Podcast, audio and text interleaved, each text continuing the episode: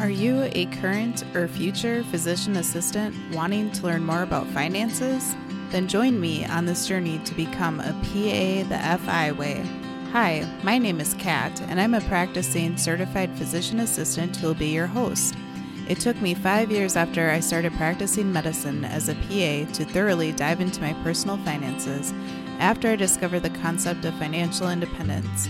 I want to use what I have learned to help you avoid some of the financial mistakes that I have made while sharing some of the financial wins that I have had along the way. Join me as we discuss financial strategies to guide you to becoming a physician assistant on the way to financial independence.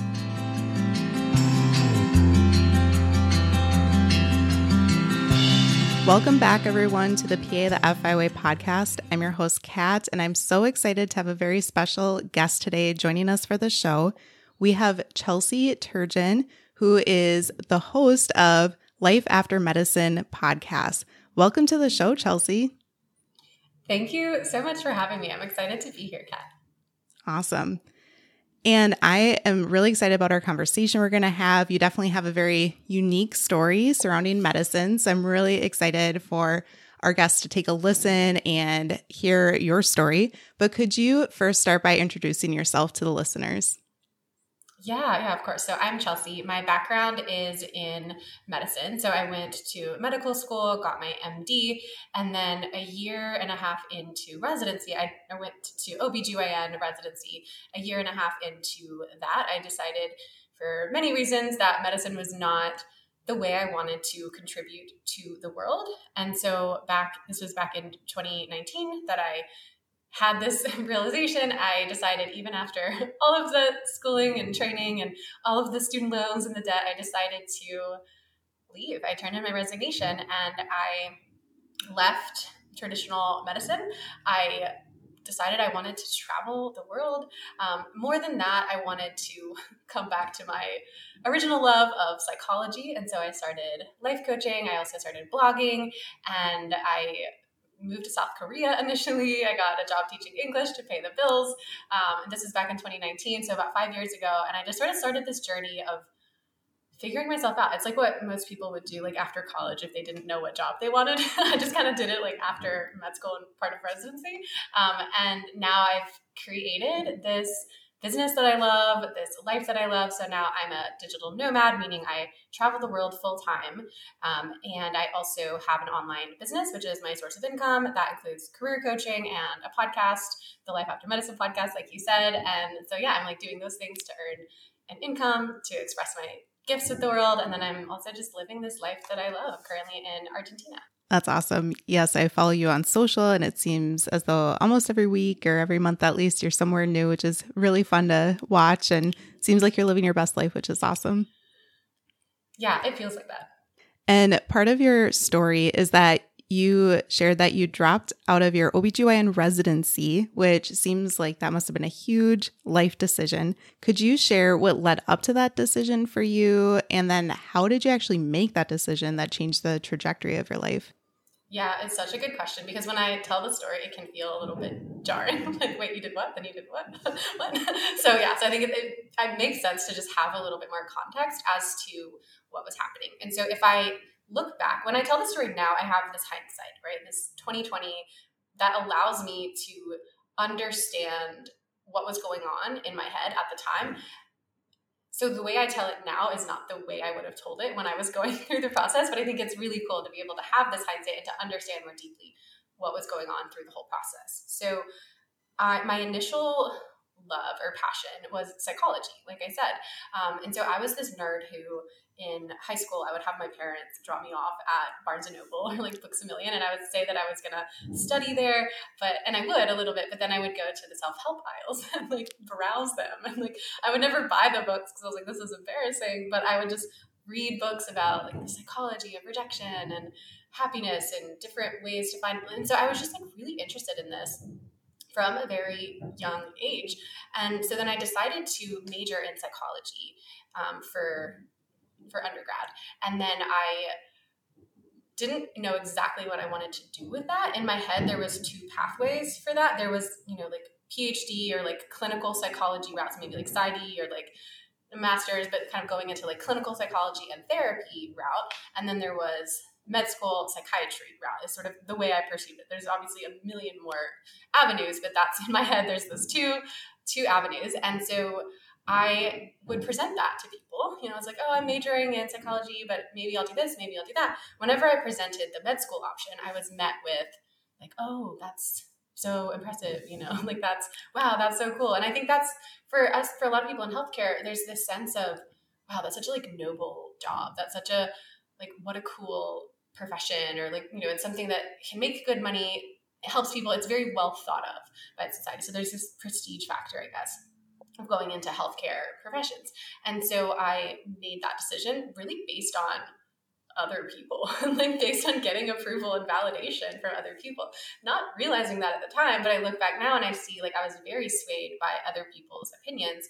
And I wasn't really checking in with the fact that organic chemistry was so miserable for me. I did not like biology. I didn't like hard science. I really liked social psychology. I liked learning about feelings and personalities. But I just completely ignored all of that. I also ignored the fact that I hated being in the hospital shadowing. Sure. I did not like being in that environment. There was something about it where like I used to have this neck pain when I was like studying for the MCAT. I got this neck pain. And it, like it was so prominent and and it's like I was and it also got worse. So it was worse when I was. It's so interesting now when I look back. I'm like, it was so clear. I should not have done that. But it's like, oh, the neck pain was flaring up when I studied for the MCAT, when I shadowed, and like there was a moment where um, I, I got like someone came to get me out of shadowing. It, it was for this like honor ceremony induction thing, and they kind of like surprised me and took me out of my shadowing thing. And I remember noticing in that moment, like I had huge neck pain while in the clinic. And the moment I left, it was gone. And I was like, oh, that's weird. but I wasn't really connecting that like there's something off there. So so it was never I say all of that to just paint the picture that medicine was never I chose it for reasons that were not authentic to me without realizing that at the time. As most of us do, because we choose our majors when we're like 17 or you know, I was like 20 when I got into med school. So it's like I didn't really know what was authentic to me. And and so it was just never the right fit. It was never really where I wanted to like where it was never where I was gonna shine. And so I go through this process and med school, I start getting panic attacks and I just medicate those away. And it's like there's all these signs that are happening that's like this is not quite right, but I just don't have the ability and the honest the self-honesty to check in with that and to see like, huh, maybe something is off here. And I just keep pushing through and pushing through until it gets so bad that I just hit a wall and it's like I don't have an option. I like have a really hard this is in second year of residency. It's like I can't I can barely get out of bed when I'm in the hospital. I have to go sneak off to the residents lounge and take a nap because I'm just it's this wall of exhaustion. And it like wasn't until getting to that point that like I was sort of forced to really reconcile with the fact that like maybe something is off here entirely. Yeah, that was a lot that you shared for sure about lots of layers to the buildup of that decision, right? It wasn't just one thing, it sounds like it started when you were young and then it kind of led up to the moment. And it is amazing that our bodies can tell us when we're not being aligned with what is the best thing for us. So that is interesting about the neck pain and the tension. And it's always nice, you know, if you're on vacation and relaxing, how much less pain you have. And you're, you know, especially if you're in the place of burnout and things like that too. So it's great that you can reflect back and see that your body was telling you that.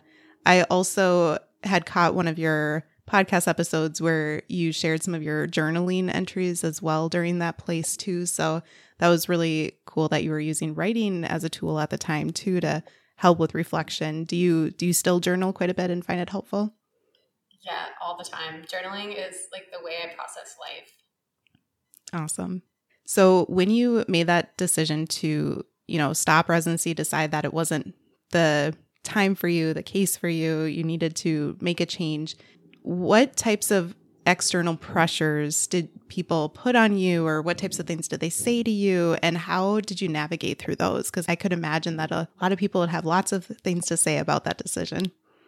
Yeah, absolutely. And I'll I'll go back just a little bit just to like when I actually made the decision because that also really influences how I was able to respond to other people because like you said, lots of opinions, lots of things were were thrown at me. Um, but because of the way I made the decision, I was able to navigate all of that and not be thrown off. So when I'm in that like rock bottom place of burnout, then I was gracefully given by my program director. She gave me this five week paid leave of absence, which was incredible and i it just felt like this huge relief to be able to take five weeks and really process and come to a place i was like i know that i just can't go back and do things the same way i was doing it. I need to just come back to myself. I need to understand like why am i doing this in the first place? Why did i get into this? And just really connect back to my why connect back to like do i want to keep doing this? Is this something that i that i really want to do? Um, and i never let myself ask that before. You know, I had never really let myself question that. Um, and so during that five week leave of absence, I was meditating every day because that's something I had picked up during fourth year of med school. I was meditating, I was journaling, like you said, I was connecting to this place within me that I refer to as my intuition. I believe all of us have this guiding, you know, calm center within us. It's that part of us that just feels calm even in, when there's uncertainty it feels it's like this still small voice we just all have this part of us that kind of knows deep down inside like what we're really supposed to be doing where we're supposed to be going and so i was journaling and like tapping into that part of me that wiser part of me who just could help me figure out what to do and where to go and through that journaling it just started to feel so clear like this is not it this is not your work. This is not the thing that you're here to do. And what also started to feel clear is that I did have work to do, and it involved traveling and seeing the world. It involved tapping back into my creativity of writing, and it involved helping people like I was gonna say in a talk way, but that's just sort of what was coming through. It's like I didn't totally understand what that looked like, but it was like helping people through conversations um, is what started to feel more true for me. And so by journaling that and by coming to that place within me of this like calm and certainty and like hey this like the path forward is start traveling start being an entrepreneur start like doing some stuff online and get yourself like be go in that direction. And it just felt really clear and it felt really right. And even though it was vague it still felt clear if that makes sense. So when i told people this when people were trying to like talk me out of it or you know oh well have like have you thought of this? Have you thought of that? Have you thought of switching specialty? You know everyone's trying to come give me their opinions on what i should do i was able to just kind of lean back and not like laugh at them because I knew they were coming from a good place, but I had a sense of playfulness around it. And I was like, oh, they don't get it. Like, they don't get what I'm trying to do. They don't understand sure. that I'm here to like follow my purpose. And like, I actually know what that is now. And I'm going to go do that. And it just, it didn't even bother me, which is so interesting because before that, I had always been bothered by what people thought. But when I, the moment I was connected to what was really true within me and like my direction, it was just like, they'll they'll see. Like I really had that sense like they'll get it at some point. They don't get it now, but they'll see. That's awesome. It sounds like it took a lot of reflection and time for you to, you know, get to that place of that decision and once you had that mental space, you decided to implement it and take action, which is really great. I'm curious at that time, did you have a plan in place for what was next for you or did you just decide to kind of see what would develop or what your thoughts were once you decided to take the leap? Yeah, no, it's such a good question. Um, so at that moment when I decided to turn in my resignation, the pieces that I knew, the biggest thing I knew was I thought I wanted to be a travel blogger. so what I did was even actually before I turned in my resignation, like still on that leave of absence, um, I bought a course to become a travel blogger an online course. I bought my domain name, theturquoisetraveler.com.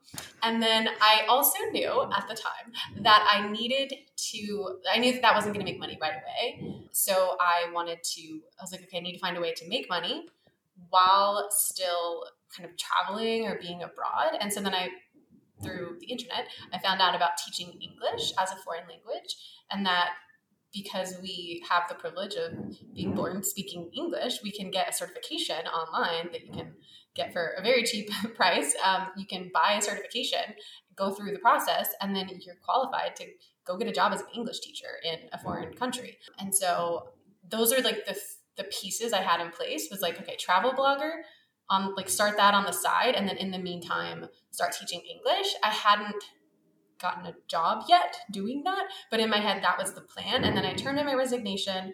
I negotiated like three more months of working part time for the same pay. Don't know how I did that, but I did. Nice. Because I was, I think I was just really willing to like walk away, and I was like, I don't care. Like I'll stop working today, but if you want me to cover for three more months doing these specific things, I will do those. Sure. For the same pay. so That's like, awesome. Okay.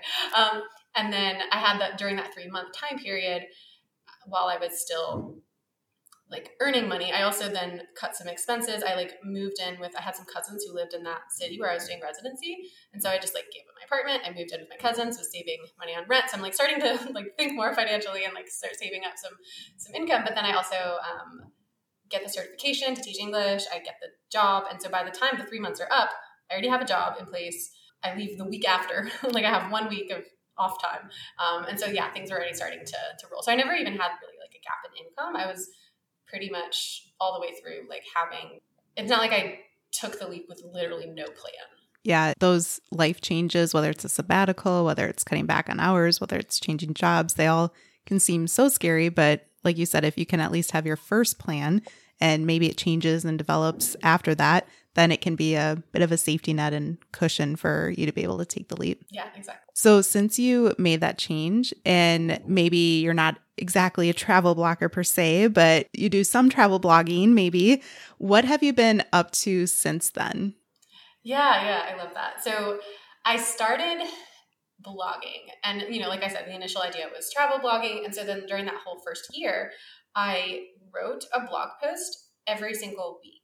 So that was this commitment that I made to myself was like, I'm going to commit to this. I'm going to write a blog post every single week. And I do think that's really important piece for anyone who's thinking of like getting into the online space or, you know, starting a business of any kind. It's like, what is like one small thing that you can just commit to, to really show yourself that like, I'm here for this. I am to do this.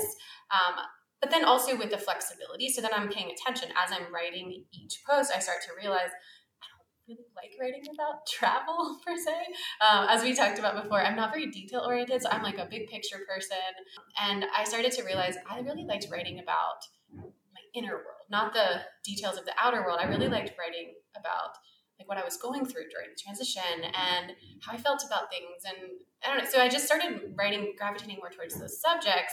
And then I also started exploring the world of coaching and realizing that the psychology thing that I loved I don't have to necessarily go back and get a master's degree to do that. I can pursue that kind of through coaching. And so I signed up for a coaching certification program and loved it. Like every moment of that, I was like, is this real? Like, can I actually do this for work? Like, I just felt this sense of flow, this sense of this desire for mastery that I had just never felt in anything in the medical world. And I just started pursuing that. So then I also like I'm doing these blog posts every week. And then I also was like, I'm gonna do 100 hours of just coaching people for free. And so I literally am there on this island in South Korea, and there's other English teachers there. And so it's like any person, any English teacher on that island, I was like, let's, we're gonna meet at this cafe after school. And I would just like have this cafe that was kind of like my office, and people would come and I would just do coaching there. And so that's when I like got my, like, I learned everything about coaching and the human psychology through through that time. And so then that just sort of led into me building up this coaching business which is really the main thing that i do now. So with your coaching business what types of things do you tend to help healthcare providers with or what types of people do you work with and what types of problems do you help them solve throughout that process Yes. So as of right now, I have a very specific niche, but it did not start out that way because initially I started off so I think that's one thing I see people do, like who are trying to get into the coaching space or you know anything. They're like, well, I don't know what my niche would be, or I don't know what I would be helping people with. It's like you can't know that yet. like I think you talked about this before, like the clarity through action piece. Like you just have to get started. And so that's really what I did. I was coaching anyone and everyone with anything and everything it evolved years later to what I do now, which is my main program is called Pathway to Purpose. And so within that, I help healthcare professionals who are feeling unfulfilled, feeling maybe burnt out, feeling like this isn't quite what I thought it was going to be or something's missing. I help them connect back to themselves, like I did during my leave of absence, to connect back to themselves, connect back to what is it that they want to mm-hmm. do? Like, what are they good at? How do they want to make an impact on the world? And the biggest thing that we get from that program is they clarify their direction. They have this idea of like, this is exactly the thing I want to do, and this is the direction that I want to start in. And so, essentially, the ultimate end goal is that I help them build careers that give them freedom and fulfillment. Very cool. That sounds like it probably is quite fulfilling for you as well. Yeah, I love it. It's literally the best thing. Like I get off of my group calls and I'm like, where did the time go? Was that work? Like I don't even understand. I love my clients so much. So it's a really cool thing that I've created. Awesome. How long total have you been away from medicine? Yeah, it's been five years just as of Sunday. February wow. 18th is the five year travel anniversary. it's like the day I got on the plane. I guess I technically left the hospital a week before that, but yeah, basically five years. And I'm curious, what has this time away from medicine taught you? Everything about myself. like literally, yeah, so much about me. It's like I just didn't even know who I was when I was in medicine. I felt so disconnected from myself. I felt like I wouldn't know how to if someone asked me like who is Chelsea, I would have been like, she's a med student. Like I'm a resident. I'm, like that's I really mm-hmm. define myself solely by my profession, and I think that's all too common to do in healthcare because it it just becomes such a big part of mm-hmm. their identity. And so I'm just I think the biggest thing that's taught me is like who I am and what I like and what I want and why I'm the way that I am too. Like I, I just have really deeply understood like my background and the, the forces that have shaped me and how to just enjoy life. I think I lost that in medicine because I lost me. So, and yeah, I would say that's just the biggest overarching thing is I know who I am now. With this time away from medicine, you've done all sorts of traveling. It sounds like all different countries. You barely spending time in the US, you had mentioned before we hopped on to this recording. What have you learned from all your travels? What types of experiences have you had, and how do you feel like they've impacted you? Yeah, I love this question. One big piece that I've learned, which I think is a reason that everyone needs to travel, is I've really like reckoned with my own privilege of like what it actually meant to be born in the US. That was something it's it's hard to even realize if all you are doing is living in the US.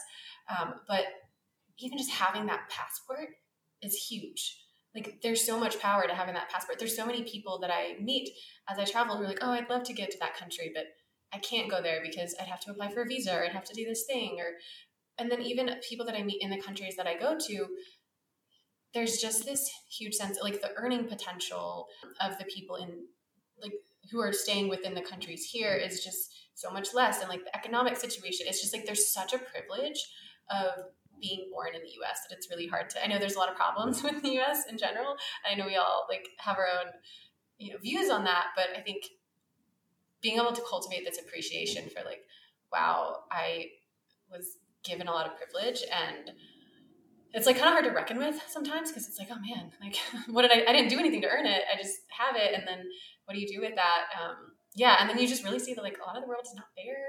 Um, those things are it's hard to to see and hard to like really understand. But I think it's just given me this broader global perspective that I just wouldn't have been able to to to know if I was just taking like short vacations here and there and staying at all inclusive resorts or just staying in the US entirely. Yeah, it sounds like you do what's called slow traveling, where you stay at a place for a long period of time instead of having to only fit your two week vacation in here and there overseas. And I'm sure that that allows you to experience the culture deeper and make deeper connections and enjoy those places on a deeper level as well. Yeah, that's like one of the things is I don't really come anywhere to like sightsee anymore, which is another like privilege because I've done enough like sightseeing. Like I just go to places to be there. Like literally, that's it. It's like I don't need to add anything. There doesn't need anything on my list. It's like I just want to be in that place um, and then have that experience. Very cool. So, out of curiosity, what has been your favorite place that you have visited, and whether it's one that you can list or maybe two or three, and then why? Yeah, and it's it's so hard to say because each place has a really special meaning, and it's like each place that I've gone has taught me something new about me, or I've learned a spiritual modality there. Like I discovered ecstatic dance at an ashram in Colombia, where I was the only English speaker foreign person there. I had to accidentally hitchhike in El Salvador one time where I learned how to kind of navigate that. And so it's like each place has had a really special um, role, but I would say the one that stands out to me just because it was the first place I traveled solo internationally was Taiwan. Um, so when I was living in South Korea, I don't consider that like my first solo international travel because I got there um, on the plane and it's like the moment I was there, there was like the people from the English program were like greeting me. So I was more shepherded in. so I was like living abroad there solo, but I felt like there was a structure and support around me. But Taiwan, I just like hopped on a plane, didn't know anyone, got there and was like, hey guys. Um, and there was something really special about that. And I did a trip, I went around the whole island of Taiwan. And yeah, there was just something really magical about learning how to navigate myself in a place where there's a lot of unknowns. Um, there's a lot of discomfort, but I, I was able to take care of myself and kind of be there through through the whole process. It just was a really empowering experience. Very cool. And traveling the world solo as a female can come with lots of challenges or at least perceived challenges. Maybe some of those, you know, fears or worries that females might have traveling by themselves really aren't founded. But do you have any certain tips or recommendations for women out there that are considering trying to do more solo traveling? Yeah, I would say talk to other people who have done it more than because there's a lot of the people who are the most scared of travel are the people who haven't traveled right? And so that that's a there's a reason. You got to like really look at like okay well the people who have traveled solo let me just get information from them. Like if that's something i want to do those are the people to listen to around that. Um, and so that would be first and foremost. There's actually facebook groups like solo female traveler facebook groups. I would just like join some of those and like get inspired by people you don't have to know anyone in your real life like there's so many people online who really talk about um, the first person who inspired me about that was Kristin Addis of Be My Travel Muse. And she has this whole book on how she traveled the world solo. So I feel like just um, hearing other people's stories and seeing that. And it's like, yeah, there are things that my male friends do not have to deal with who they get to travel. Like you have to, you have to prepare more. Sometimes you have to think things through. Like you don't want to be left by yourself at a gas station in the middle of the night. Like you need to, it's like you can be smart, but you don't have to be scared. Yeah. Um, and I think those are the differences. It's like I, I don't ever feel scared. I just use my brain and I do things mm-hmm. that are mm-hmm. like very common sense. Like, um, and you really want to understand what the landscape is like in the place that you are um, from the locals, right? And sometimes the locals are even more scared than than you are, um, sure. um, which is really interesting. So yeah, so it's like getting on the ground, talking to locals, like really understanding. Okay, is this one of those places where, like in Cape Town, it's like you just take an Uber everywhere the moment that it starts to get dark. You don't you don't walk a second, even if it's sure. two minutes down the road. You don't do that. Um, and so just like learning the practical ways to keep yourself safe when you're in environment and then trust your gut too like if you're feeling uneasy about anything really listen to that. Yeah definitely. I think that it's also important to remember that unfortunately things happen in the us too right? We're not a society that we have bubble wrap around us and nothing happens in our country. And so experiencing other countries can be just as safe or even safer than the us as well. So i think a lot of people forget about that as well yeah, and then I'll just I thought of one other thing that I do. Like one thing that I didn't used to do, but now just feels like a really nice like self care move is like before I ever get somewhere, I like arrange transportation like from the airport to wherever I'm going to be staying. Sure. So that I don't have to think of that in the moment, and like that's really nice to just know whenever I'm landing somewhere, like I'm already gonna there's going to be someone waiting for me with a transport like and that's going to get me to my first place and then from there i can kind of regroup and figure out where to go. So I, that's something i didn't used to do i would just like wing it. And it's yeah that that was harder. So i just recommend if you can just get that one step figured out and that feels a lot better. That's a great piece of advice for sure.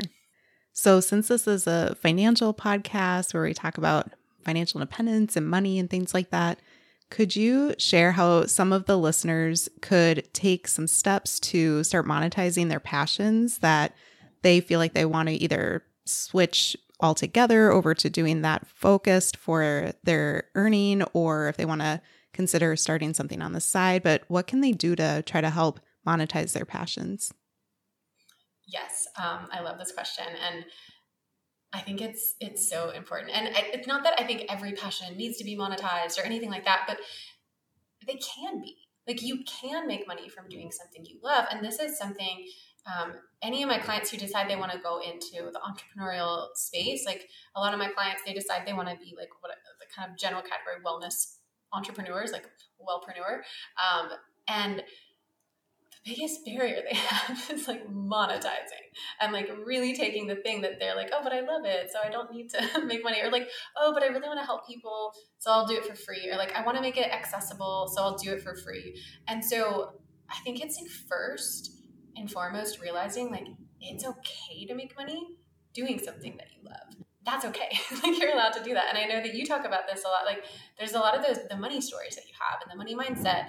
And a lot of those pieces were really important for me um, as I started out. And so I would say, yeah, as you're starting out, like one of the first things to do is like, how can you find sort of I don't want to say like the fastest path to monetization, but how can you create like a like a trial small offering, small product, small service, like a beta version, but something that you are receiving money for to just start getting comfortable with it. So, like for example, for me, with even the sales process, oh my gosh, when I first realized I had to do sales, I was like, wait, what? I have to do what? and it was so uncomfortable. But I just did it and I kept doing it. And so, so what I started doing was like literally just selling my sessions for like, and it's not that this is not a sustainable business model, but this is what I started to do to get comfortable with the whole process of receiving money is I had I was like okay I will charge $60 for each session and people can sign up whenever they want and you know like there wasn't a lot of rules around it but it was a starting point. And it gave me like I, I felt comfortable enough with $60 but that even felt kind of crazy it was like oh man that's a lot of money. Like $60 an hour. What is that? Right? So it's like I but I did it and and then I started growing more from there because it's like that was not going to be the thing that would give me the whole business, but that that really served a role because it it helped me confront a lot of my money stories because it's like every time I'm asking asking for the sale, inviting people into that offer, I would notice what came up and I would start to, you know, I'd have to like, and then I noticed that when I was doing sessions with people who had paid versus free ones, I was second guessing myself more. And I was like, do they think this is worth it? Oh, shoot, I should just give them another one for free on top. And so it's like, then you see all the stories that are coming up sure. that then you can start to work on and process. And then from there, you can just start to increase sort of your window of tolerance for the amount that you can charge. You're also increasing the, the value because your skills are getting better. So yeah, I would say all of that is just like start small and do yeah, create one small offer, one small product to then exchange that for money and just use that as a learning process. That's awesome. And when people are monetizing their passions, it sounds like it can help them earn from a place of joy instead of just again feeling like they're having to earn this money for this paycheck and feeling like they are pressured to pay their bills, but that they're also able to get more fulfillment out of it. Yeah, and like rewriting that story too, that like in order to like in order to earn money, there needs to be a suffering that happens. But like oh, I think a lot of people are like, let me just mitigate the amount of suffering that happens to earn money, as opposed to like maybe there doesn't even have to be suffering. It doesn't mean it's not hard. There's definitely hard things, but there's I just think there's this huge difference between hard versus like suffering. And so it's just even rewriting that story of like that suffering is required in any way to be deserving of the money. Yeah, that's a great point as well. So, we touched on your podcast a little bit earlier, but could you share a little bit more about your podcast as well as the book that you've written too? Yeah, yeah, yeah. So many things. And that's been one of my favorite parts of this journey too is is the creativity and the self-expression that I've been able to play with as I do that and then everything I learned about myself through that process too. So the um, I'll do the book first because then the podcast kind of came from the book, which was really cool. So the book I wrote um, right as I was changing niches, like right as I was deciding I'm going to start working with healthcare professionals. This is at the beginning of 2021, and the month before that, so December 2020, I was like, okay, I think I'm going to start working with healthcare professionals, but I haven't been there in like two years, so I need to check in. like they're going through a pandemic right now. Like things are not great. like I need to check in and see how it's going. So I did hours of market research interviews. So I'm in this Starbucks in Mexico City, and I just like remember it so clearly. It's like Christmas time, and um, I am just in this Starbucks, like out doing hours and hours of calls with with physicians, with PAs, with like anyone in the healthcare world, and just trying to understand like what are they struggling with right now? What are their problems? Like what's coming up for them? And then I would give them, I was like, if you if you guys want to, like we can use the end of this to just ask me any questions that you want to. You know, I wasn't like positioning myself as an expert at that point, but I was like, uh, you know, I'm happy to help you in any way that I can. Um, and they would all ask the same questions like every single person how did you get out what are you doing about your loans? Did didn't you care what other people were thinking about you? Did you have guilt? Like there was just this series of questions sure. kept coming up and, and i was like oh i think i just need to write a book about this. That's awesome. So that's what the book was. The book was me sharing my story in a way that addressed all of those questions. Then after the book came out what happened was all these people started reaching out to me who were like coming out of the woodworks in a sense being like I left medicine too, but I never shared my story because I had so much shame around it. Or, wow, like everything you said in that book is exactly how I feel. Or it was just all these people coming to me being like, me too, basically. Sure.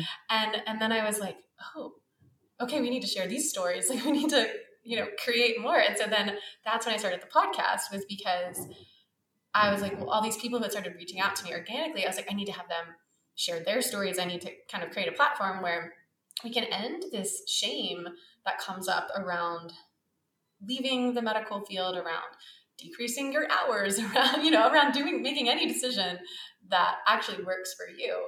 We just need to like rewrite the shame stories around that and i think one of the best ways to do that is to have other people share stories that no one felt like they could share before.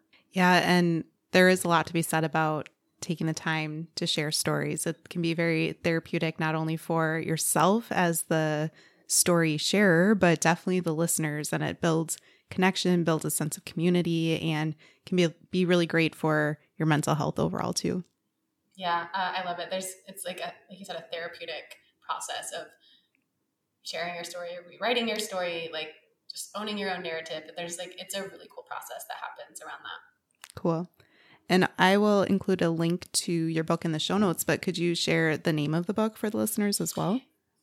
Yeah, it's called Residency Dropout, and it's currently just in an ebook format. So you can get it on Amazon um, as an ebook. And if you don't have a Kindle or an e reader, you can just download the Kindle app on any device and then you can get it that way. And where can the listeners connect with you if they have questions for you or want to follow you on social?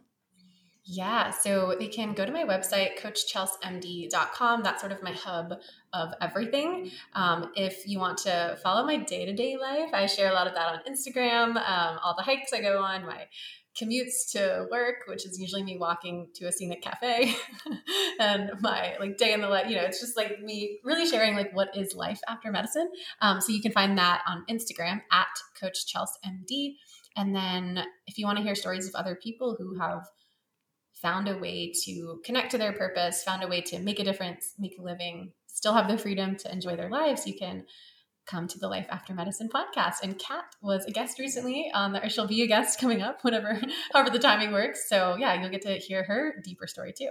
Yeah, I really appreciated you having this idea for this podcast swap. It was super fun. And I really appreciate you taking the time to come on this show and share your story and share how people can think of life a little differently and not feel like they have to be stuck in one path for their lives as well. So thanks so much, Chelsea.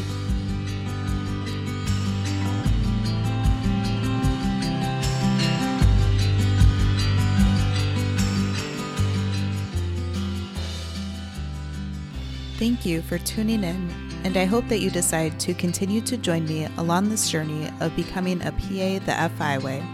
Please take a moment to press the subscribe button on the platform that you are listening to this on, but more importantly, consider sharing with another current or future PA that could benefit from the information that we reviewed in this episode. Take care and have a great rest of your day. Until next time.